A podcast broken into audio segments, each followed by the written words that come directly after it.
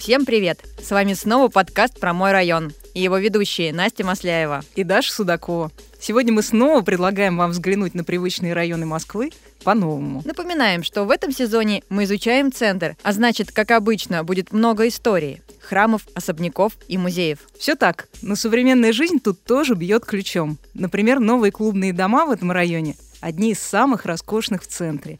И по стоимости они вполне сопоставимы с той же Остоженкой и Патриками. О которых мы уже рассказывали в прошлых выпусках. А сегодняшний наш выпуск посвящен району Замоскворечье.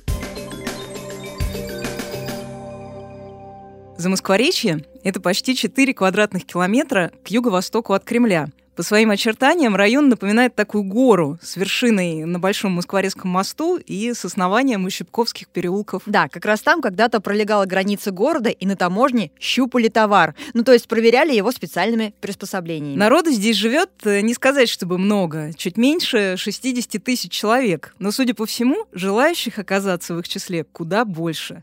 Потому что стоимость жилья здесь одна из самых высоких в городе. По данным аналитиков Авито недвижимости, средняя цена квартиры здесь 49,5 миллионов рублей. Дороже разве что только в Хамовниках, на Арбате, в Тверском и на Якиманке. И это если мы говорим про квартиры в старых домах. А в новых домах порядок цен уже вообще совсем другой. Да, в Замоскворечье есть и сталинские кварталы, и конструктивистские постройки, конечно же, офисы крупных российских и международных компаний. Хотя местами здесь и вовсе кажется, что ты не в Москве, а в каком-нибудь Питере или даже в Ярославле. Но в первую очередь, конечно, когда говорят о Замоскворечье, мы представляем себе старую Москву такую, какой она была лет 100 или даже 200 назад. О том, что же это было за место, нам рассказала экскурсовод из проекта «Иди и смотри необычную Москву» Екатерина Барбушина.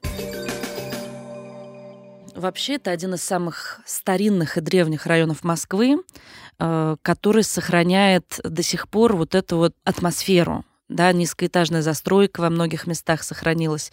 И первое упоминание о Замоскворечье мы видим а, в летописях московских, и это 1365 года. Но осваиваться этот район стал даже гораздо раньше. Нужно понимать исторический контекст. Это гражданские войны, Русь разрознена на разные княжества. Это первое.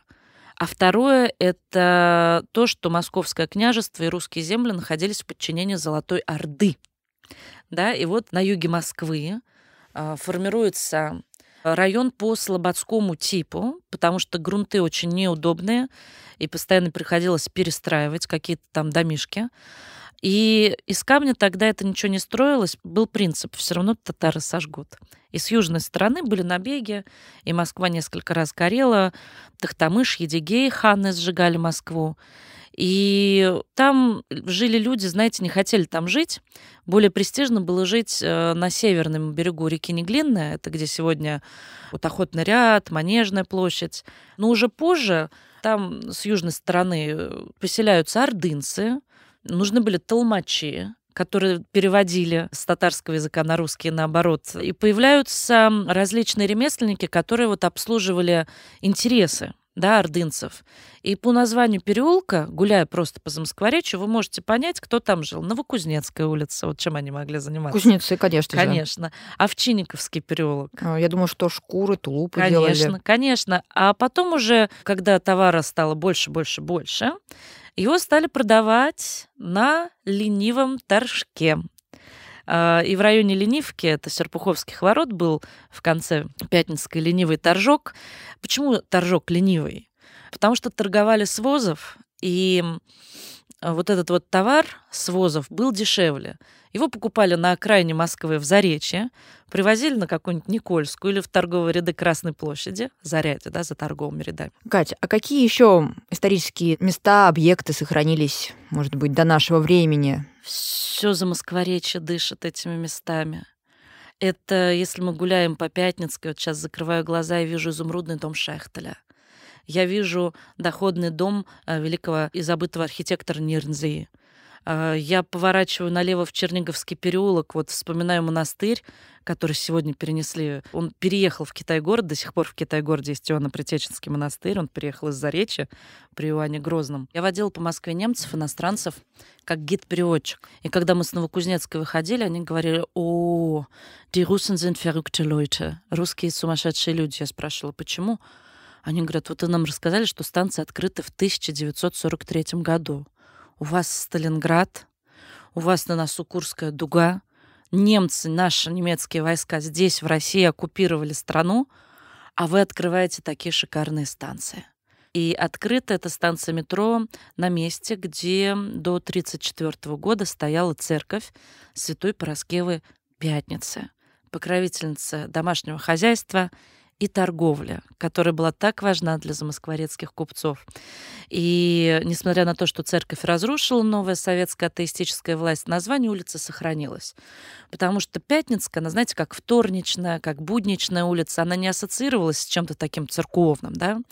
Это название никогда не менялось. И эта станция вообще является, по сути, таким молчаливым музеем.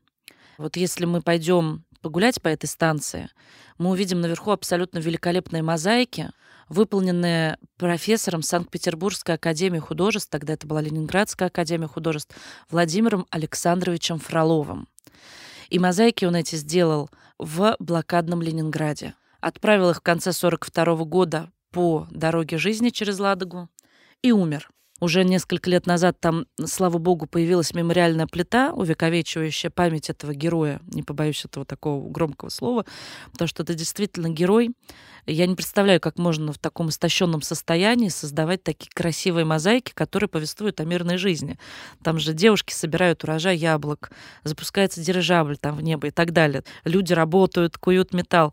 Это то, о чем э, блокадный Ленинград мог только мечтать. Кстати, Екатерина, я слышала, что сейчас гипсовые барельефы на Новокузнецкой реставрируют, и скоро им вернут первоначальный цвет, ну, тот, который был в 1934 году. Кать, а какой твой самый любимый маршрут за Москворечье? Вот когда отреконструируют музей Островского, предлагаю сделать Москву Островского. Вы идете на Малую Ордынку, в музей Островского, а потом после перерыва идете в театр, например, «Глаз», где ставится «Женитьба Бальзаминова» по Островскому. А Москва Островского, какая она? Это улица Малая Ордынка. Она даже в советские годы носила название а, улица Островского. Сегодня музей Островского — это филиал театрального музея Бахрушина, и он находится сейчас, слава богу, на реконструкции. Там даже есть бюст Колумбу Замоскворечье. Почему его называют Колумбом? Вот в XIX веке в Замоскворечье жили простые люди уже, купцы, из таких сословий э, не самых знатных. И вот за этими слободами, за высокими заворами кипели нешуточные шекспировские страсти. Вот впервые об этом в русской литературе нам сказал Островский.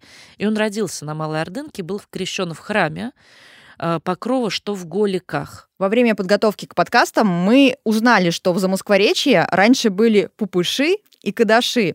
И то, и другое слово относилось к географическим названиям. Между Садовнической улицей и Космодемьянской набережной раньше существовал Пупушев переулок. Пупуши — это не что иное, как кочки. О том, что такое кадаши, мы спросили у Екатерины. Вот вообще слово э, кадаши до сих пор ученые, историки и лингвисты спорят о происхождении этого названия. Есть три версии происхождения слова кадаши. А, восходит к тюркскому слову «каддаш», означает сосед, товарищ, житель, может быть, деревни соседней. В современном, по-моему, Иране на каком-то наречии есть слово «каддаш».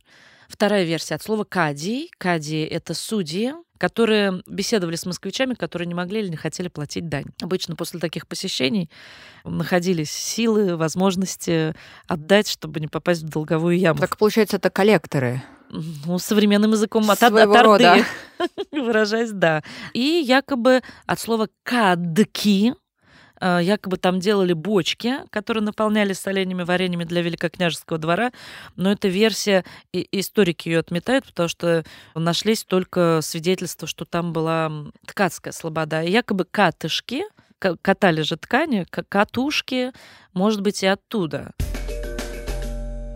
Тут нужно оговориться, что большая часть кадашей сейчас отошла к соседнему району, к Якиманке. А раньше это все было частью единого Заречья. Сегодня сложно говорить о каком-то единстве даже внутри района Замоскворечья. Мы уже упомянули старую купеческую часть. Это особняки и, конечно же, церкви. Здесь представлены почти все стили московской церковной архитектуры. Русское узорочье, барокко, классицизм, неорусский стиль. Довольно внушительную часть района можно назвать индустриальной. Здесь до сих пор, например, работает фабрика «Парижская коммуна», которая производит обувь уже более ста лет. Открыли ее в 1922 году. Тогда ничего подобного в Москве вообще не было. Обувь шили в основном частные артели. Но и сегодня стоит заглянуть в магазин при фабрике, особенно если у вас есть дети. С кожевенным производством связано также появление в районе одного из главных московских вузов, где сейчас обучают дизайну. В 30 году рядом с Большим Устинским мостом появился Институт кожевенной промышленности, который мы сегодня знаем как РГУ имени Косыгина. Здорово, что хотя название института поменялось, само здание в стиле конструктивизма дошло до наших дней почти в неизменном виде. А еще здесь находятся бывшие кожевнические бани, спроектированные конструктивистом Владимиром Ивашкевичем. Стоит прогуляться сюда, чтобы взглянуть на их фасад с потрясающей майоликой, где картины советского труда соседствуют со сценами мытья в бане. Ну а что, одно без другого никак.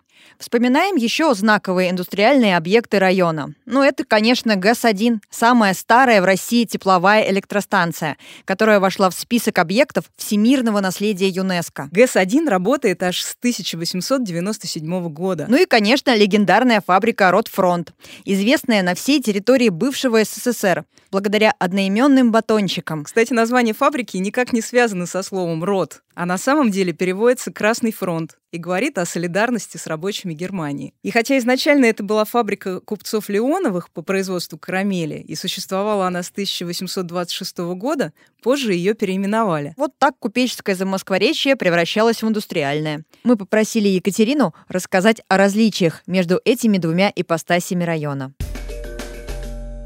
Район Замоскворечья условно делится на купеческое Замоскворечье и индустриальное. Угу. Вот в какой из этих частей лучше живется и почему? И чем они друг от друга отличаются? В Замоскворечье очень много было построено фабрик в конце XIX века и уже после революции.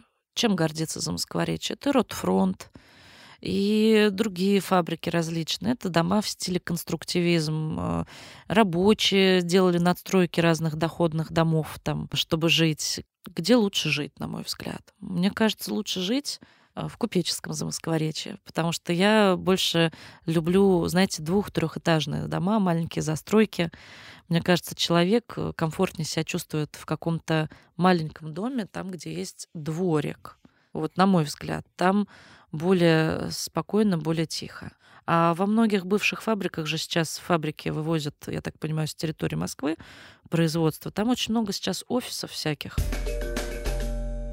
Но в индустриальной части Замоскворечья, кроме офисов, есть, конечно, много чего другого интересного. Например, именно здесь находится Московский международный дом музыки. Он открылся в 2002 году и стал первым и единственным в России центром исполнительских искусств. Совершенно верно. Тут проходят и концерты, и спектакли, и творческие вечера, и различные шоу. Здесь четыре зала для выступлений и репетиций.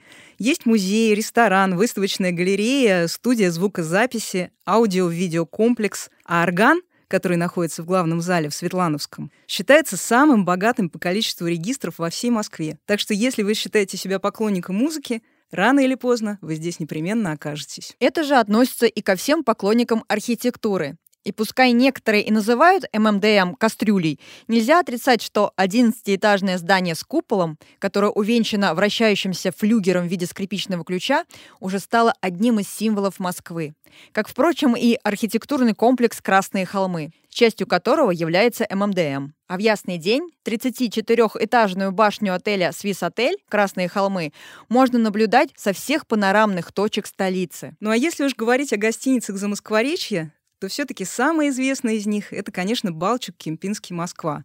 Самый первый пятизвездочный отель в Москве. Глядя на его фасад, можно заметить, как Москва росла ввысь. Здание 1897 года постройки изначально имело четыре этажа. Здесь же располагались студии художников, таких как Куинджи, Крамской, Васнецов. А к 1932 году постройка уже выросла до семи этажей К 1992 здание приобрело тот вид, который мы знаем сегодня. Тогда же здесь открылся отель «Балчук-Кемпинский». Изначально место под названием Балчук было одним из самых грязных в городе.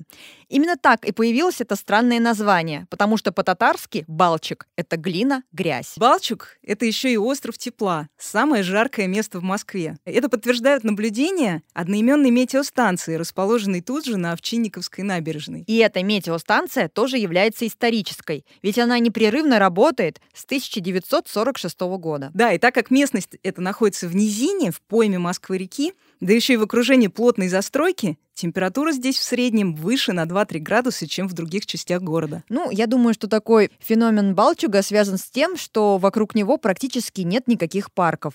И это, к сожалению, одна из главных проблем района. Но не будем о грустном. Небольшие, но уютные скверы здесь все-таки найти можно. Самый известный из них — это, возможно, сквер у метро Новокузнецкая с фонтаном Адама и Ева. Идеальное место, чтобы назначить свидание, тебе не кажется? Да, действительно. Хотя здесь и нет больших парков, как я уже сказала, но мест для прогулок более чем достаточно. Во-первых, это, конечно, набережные. Например, Овчинниковская и Озерковская. Они были благоустроены в 2019 году. Тогда же здесь появились зоны отдыха у воды и новые скверы. В 2021 году были обновлены Садовническая и Раушская набережная. Так что теперь по набережным Замоскворечья можно гулять часами. А еще здесь уже около восьми лет существует пешеходная зона Замоскворечья, которая включает в себя Пятницкую улицу, Большую Ордынку и часть соседних переулков. Так что многие приезжают сюда специально, чтобы неспешно гулять и захаживать в разные бары. Мне кажется, очень интересно бывать в такой атмосфере каждый день. И о том, каково это, нам рассказал Григорий, который как раз живет на Пятницкой улице. Я уже два года живу в районе Замоскворечья. Да, это, конечно, небольшой срок для того, чтобы хорошо узнать район. Но несмотря на то, что до этого я жил в районе Зюзина, Замоскворечье для меня родное с момента первого визита в Москву много-много лет назад. Я остановился у каких-то дальних знакомых и впервые поехал изучать центр Москвы и вышел на обум именно в Замоскворечье, на станции Третьяковская – и передо мной стали открываться башни Кремля и купола храма Василия Блаженного. Это были волшебные ощущения. Последние годы я жил на два дома, в Зюзино и в Замоскворечье, поэтому мне есть что рассказать про район. Ну, во-первых, это район центральный. И в этом есть свои плюсы и минусы. Минус-то в первую очередь, конечно, стоимость квартир, как для купли, так и для аренды. Жить в центре, безусловно, дороже, но так и должно быть. Еще из минусов можно назвать то, что тут не очень удобно с семьями с детьми. Игровые площадки редки и малы, детских садов и школ мало, но если вам нужна спокойная жизнь со всеми этими удобствами, переезжайте в спальные районы. Ну, а плюсы очевидны. Все, что вы хотите получить от Москвы, вы можете получить здесь. Хотите архитектуру? Пожалуйста. Доходные дома, купеческие особняки, храмы, тут же модные апартаменты, бизнес-центры. Хотите культуру? Есть театры. Филиал Малого театра на Ордынке, Театр Луны, Театр Док. Театральный музей Бахрушина, музей Тропинина, Льва Толстого. Есть музей Есенина и Островского. Ну и для тех людей, которые уже везде побывали и хотят чего-то эдакого, пожалуйста, музей леса. Хотите музыки? В Замоскворечье находится Дом музыки. Есть джазовое кафе. Хотите кино? Есть два кинотеатра сети «Пять звезд» в один из которых в торговом центре Аркадии я уже много лет хожу. Он интересен мне тем, что там показывают артхаус и фильмы, вышедшие из проката. Если вы религиозны, то тогда вам тут вообще раздолье. Множество храмов в постройке 15-17 веков. А если вы мусульманин, то значит вы точно бываете в Замоскворечье, потому что тут находится историческая мечеть. Вас интересуют бары и рестораны. Этого тоже полно. Особенно на Пятницкой в районе метро Новокузнецкая. Тут есть все от ресторана высокого сегмента до сетевых фастфудов. Есть даже ресторанчик с единым ценником. За любое блюдо и коктейль тут берут 200 рублей днем, а вечером и по выходным, по-моему, по 250. Кормят довольно вкусно. У него, кстати, часто стоят очереди из молодежи. Хотите пошопиться? Пусть это сегодня стало не очень просто, но недавно открыли торговый центр Павелецкая Плаза – большой подземный центр со множеством магазинов. Это вообще большая радость. Многолетняя стройка давно закончилась, и площадь перед Павелецким вокзалом теперь приятное место. Всем всегда интересно узнать, как же с магазинами продуктов в центре. Зачастую, могу сказать, непросто, но только не в Замоскворечье. Тут множество сетевых магазинов, как высокого сегмента, типа Азбуки Вкуса, так и низкого, Дикси, Пятерочка, Магнит. Ну и среднего, самого приличного сегмента. Есть несколько перекрестков, вкусвелей, так что все отлично. Важный пункт для любого района – это, конечно, транспорт. Тут все Вообще сказочно. В шаговой доступности находится сразу несколько станций метро. Две кольцевые, Добрынинская и Павелецкая, серая ветка Серпуховская, оранжевая Третьяковская, зеленая Новокузнецкая. В общем, невероятно удобно. По Пятницкой в центр ходит автобус, а по Новокузнецкой трамвай. Причем есть и ночной трамвай. И это просто супер для тех, кто хочет потусоваться в районе Китай-города или чистых прудов, а потом сэкономить на такси. Я так делал и не раз. В районе множество станций проката велосипедов. Есть станции электровелосипедов. Это очень удобно. Я активно ими пользуюсь. Это очень экономит время. Ну и, конечно, повсюду самокаты. И самое любимое в моем районе – это тот момент, когда ты идешь домой ну, от метро или спортзала, а воздух пахнет конфетами. Не выхлопными газами, а шоколадом. Это кондитерская фабрика Ротфронт, которая постоянно соблазняет меня зайти в свой фирменный магазин и купить столичных конфет.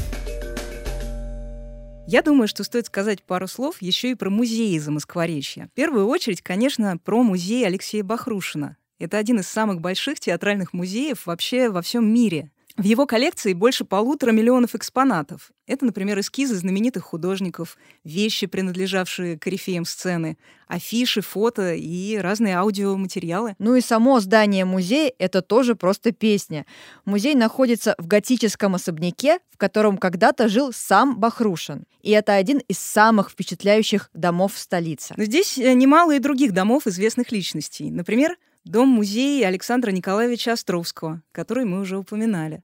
А кроме того, тут есть маленький и очень интересный музей Сергея Есенина. А еще местная достопримечательность — это дом-музей и штаб-квартира путешественника Федора Конюхова. Находится он на Садовнической улице. Сюда лучше приходить по предварительной записи. Но даже если вы не записались, а просто спонтанно зашли, вы увидите множество артефактов из путешествий, рядом с часовней, установленной здесь же в память о погибших моряках. И это не единственная точка на карте района Замоскворечья, которая будет интересна любителям путешествий. Еще одна, конечно, это Павелецкий вокзал. Который, кстати, изначально назывался Саратовским, а открыт он был в 1900 году. А в 1948 году рядом с вокзалом появился павильон-музей траурный поезд Владимира Ильича Ленина. Там выставили паровоз У-127 и багажный вагон номер 1691, которые доставили тело вождя в Москву. Паровоз построили в 1910 году, и он работал вплоть до 1937 года. Затем его поставили на хранение на запасной путь около депо. Этот паровоз легендарный, потому что Ленин был назначен его почетным машинистом. А сегодня это часть музея РЖД. А рядом с музеем и вокзалом находится ландшафтный парк на Павелецкой площади, построенный в 2021 году. Открыт он на крыше подземного торгового центра. А еще я уверена, что уже многие успели сфотографироваться там в лунных качелях. Ну и, конечно, поваляться на деревянных шезлонгах. А если вы вдруг еще этого не сделали, то вперед, сейчас весной самое время наверстать. Получается, что район Замоскворечья — это такой бесконечный променад, полный всяких приятных сюрпризов. Я тоже так думаю, но еще уверена, что этим возможности района далеко не ограничиваются. Замоскворечье знаменито благодаря медицине. Стоит упомянуть, что здесь расположен исследовательский центр хирургии имени Вишневского и Морозовская детская городская клиническая больница. Кроме того, Здесь работают головные офисы многих крупных компаний. А еще, конечно же, вузы. Это Экономическая академия имени Плеханова, Университет дизайна и технологии, Современный гуманитарный университет и, конечно же, Православный Свято-Тихоновский Богословский институт. Ну, то есть все серьезно. Но мне почему-то хочется закончить наш рассказ об этом удивительном районе на менее серьезной ноте.